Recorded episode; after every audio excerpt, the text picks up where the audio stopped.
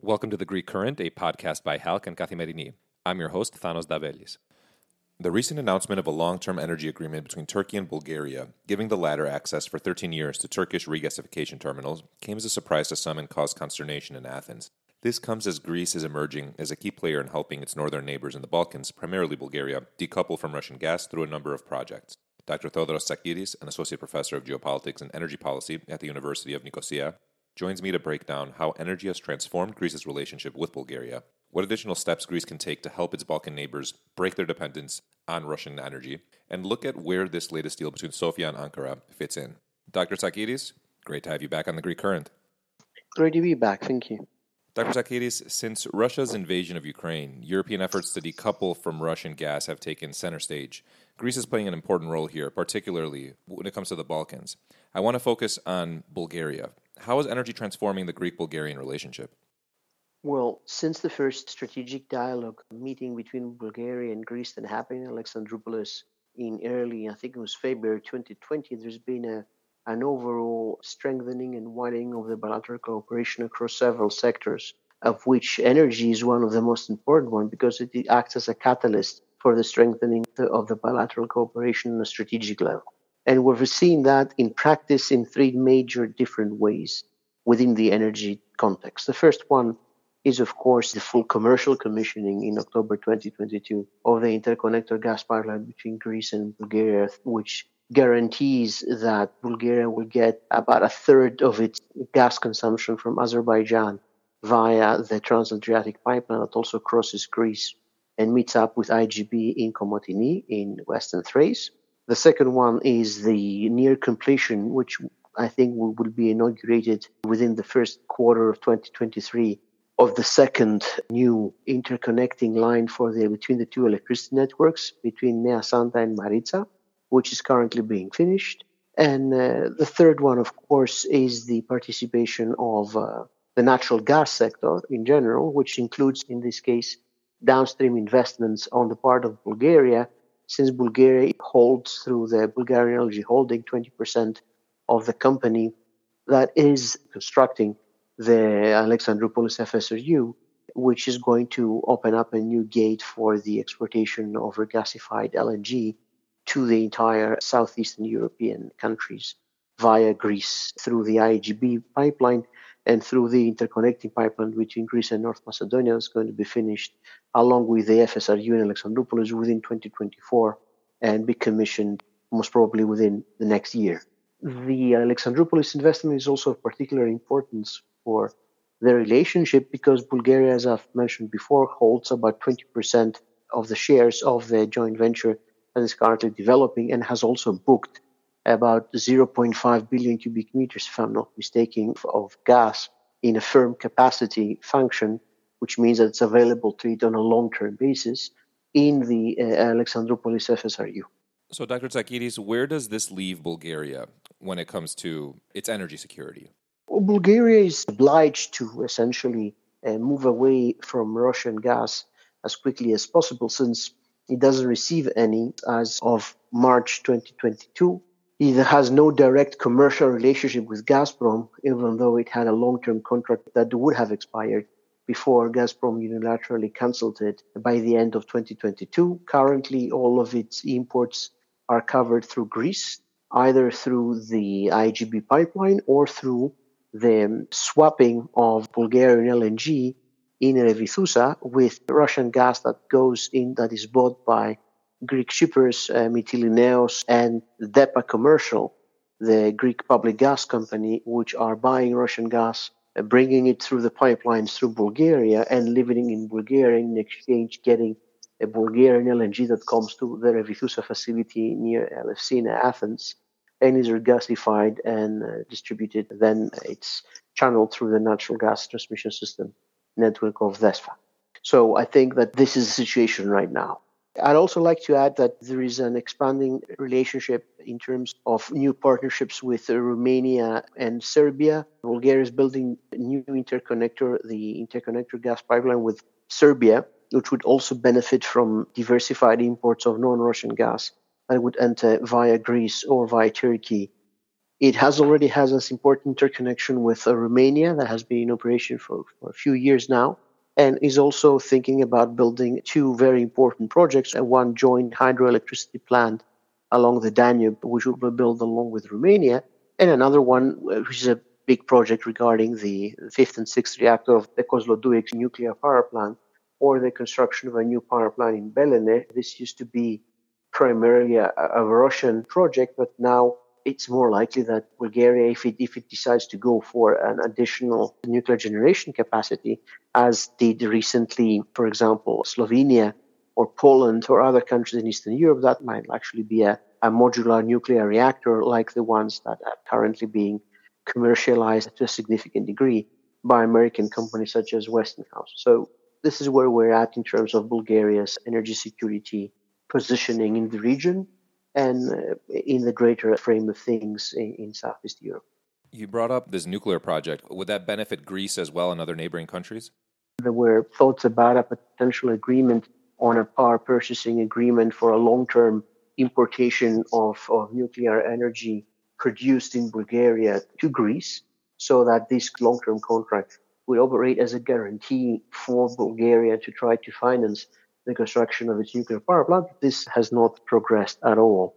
Uh, it was quite interesting. There was a lot of news and statements to that effect about a year ago, but that is a very difficult decision from an investment point of view to take in both countries. Uh, but it's something that, if it's constructed, it could operate also in this direction, um, as well as in other, not only, I mean, in the direction of exports to Greece, but also in the greater positioning of Bulgaria in, as a center of an emerging uh, electricity market. One of the important developments in this regard from an electricity market point of view is the coupling of the markets of electricity between Bulgaria, Italy, and Greece was finalized last year. That is also uh, controlled through a regional security center, regional energy security center, as it's called, for the transmission system operators of the region that is based in Thessaloniki and is partially owned by the TSOs of Greece, Bulgaria, and Italy. So that's also important to take a note of. Dr. Tsakiris, Bulgaria recently announced a deal with Turkey for access to Turkish regasification terminals.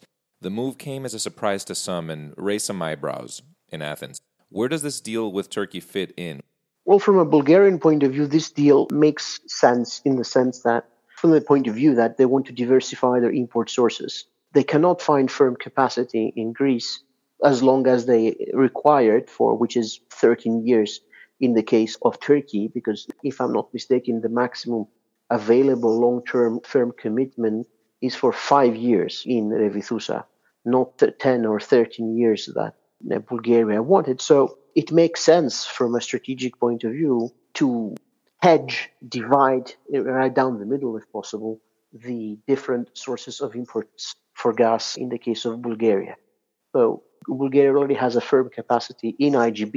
For 1 BCM, it has a firm capacity in Alexandroupolis FSRU for 0.5 BCM, and it has now 1.5 billion cubic meters firm capacity in Turkish LNG networks. It doesn't mean that there could be additional volumes of firm capacity that Bulgaria could get by increasing its ability to have an advanced reservation capacity agreement in Alexandroupolis or to commit to additional volumes from Revithoussa, especially if Revithoussa is further expanded. And if the DESFA carries on the doubling of its existing network of pipelines, both on the south-north axis as well as the west-east axis, centered around uh, the Nea Messymvria nexus, which is the point where the Greek national system meets TAP and where would be the beginning point for the interconnector to North Macedonia.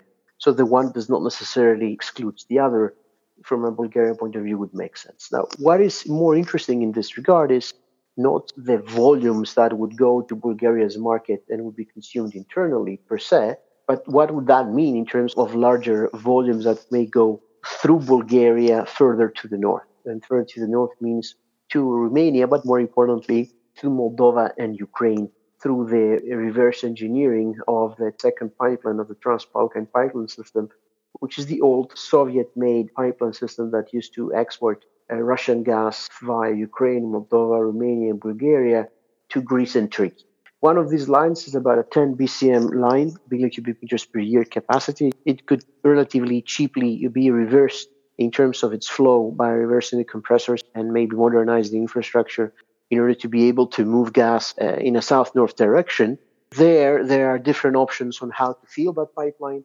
One of those options could be LNG terminals in Turkey or the Turkish system. Another option, of course, would be the Greek natural gas system uh, and the Greek energy infrastructures, which are already been operating or would be in operation in northern Greece, especially if there is additional LNG infrastructure built in northern Greece, either in Thessaloniki or Volos or Alexandroupolis, that would be able to fill this pipeline, which in turn would require a second IGB pipeline to get at least half of that capacity to TBL so as to be exported to Ukraine. There has been commercial tests to that effect. It has been proven that you can have both a swap, both a virtual as well as a physical exportation of gas from the Greek system, which will make it much easier to do it from Alexandroupolis all the way to Ukraine. But the volumes, of course, would be limited. And the most important thing we need to remember when we try to analyze or forecast this kind of agreements is who is going to buy, who is going to offer security of demand on a long term basis so that this could actually work. That market is only one market, and that's Ukraine. But we are several years off before we can have a serious discussion with a major off-taker in Ukraine and in that region, given the fact that Serbia, which is another significant consumer, and Hungary are committed to buy Russian gas well beyond 2027 in the case of Hungary and to well into the 2030s, 2040s in the case of Serbia. So it's difficult to see where the additional market is going to be. And that, of course, would depend on whether it's going to be significant additional gas demand in the region of Central and Southeastern Europe once Russian gas starts to disappear from these markets by the end of this decade uh, or early the next decade, depending on what kind of long-term contracts exist with different off-takers that were signed by Gazprom and these commercial entities back to even 10 years ago or even 15 years ago because these are very long term contracts which are going to be in effect, a lot of them until the end of this decade, and in some cases well into 2035. So you cannot break a long term contract engagement without having a long term contract alternative. And that's a big discussion with regards to whether such agreements would be viable, would be feasible, depending on the pace of decarbonization of these specific economies and whether you're going to, to see additional uh, nuclear power capacity developed in these countries. So, looking ahead, then, you know, what steps should Greece take, together with its Balkan neighbors, to help the region cut its reliance further from Russian energy, whether natural gas or oil? You know, are there any projects that you see as critical? Well, in terms of electricity, we've already been doing it, and uh, depending on additional investments in the North Macedonia as well as in Albania, you will see additional electricity interconnections being built with all these neighboring countries to the north of Greece by the end of this decade. In terms of natural gas, by 2024, end of 2024, we're going to have Uh, full commercialization of Alexandroupolis FSRU at uh, the full capacity of IGB up to 5 BCM and the operation of the interconnection between North Macedonia and Greece. And by that time would be clear to decide whether it's going to be at least one of the three additional FSRUs in terms of natural gas regasification capacity that are currently being planned in northern Greece. I'm referring to the Volos, to Thessaloniki, and to a second FSRU in Alexandroupolis itself. I don't think that all three of them are going to be built, but one more may be actually built, and that would depend on what is the demand to the north of the Greek borders. One interesting recent development that has reappeared as a reverse reincarnation of the old Burgas Alexandroupolis project that wanted to export uh, Russian oil in bypassing the Bosporus Straits from Bulgaria to Greece and through the Aegean international market. This project has been dead and buried for several years now, almost a decade. But a very interesting idea has recently reappeared over the last three months which is trying to reverse engineering in the sense that it's now trying to have a proposal to build a pipeline that would connect Alexandroupolis with the port city of Burgas in Bulgaria, not in order to export Russian oil, obviously, but to do the exact opposite, which is to terminate Bulgaria's oil import dependence on Russia and on the Neftochim refinery of Bulgaria, so as to allow it to operate with non Russian crude that would be supplied to it through Greece. That is a much less ambitious project regarding volumes. The old Burgas Alexandroupolis project that was supposed to run on Russian oil had a capacity of anywhere between 35 and 50 million tons per year. This project is significantly smaller because it targets Bulgaria and, many part of Romania needs. But it is an important addition to Bulgarian energy security, maybe even to Romanian energy security to a much lesser extent, of course. That agreement would keep the Neftochim refinery well supplied with non Russian oil, thereby not prolonging Bulgarian dependence on Russian crude. And it would also partially decongest the Bosporus Straits by making it in more environmentally safe for the passage of tanker traffic and other hazardous cargo through this very ultra congested choke point of international maritime trade, which is the Bosporus Straits and the Sea of Marmara. So I think this is a very interesting new parameter, an oil parameter, which has become necessary since Bulgaria has an exemption to the EU agreement to impose a boycott on Russia that went into effect in December 5th, 2022. Bulgaria is exempted from that obligation until the end of 2024. I think that this is going to be a good opportunity for both Greece and Bulgaria and from the commercial promoters of the project to try to make their best efforts so as to be able to help Bulgaria get rid of its crude oil dependence on Russia as soon as possible. And that is the best way, the shortest way, and the most environmentally sound way to actually do it. Dr. Tsakiris, always great speaking with you. Thanks for joining us. Thank you very much.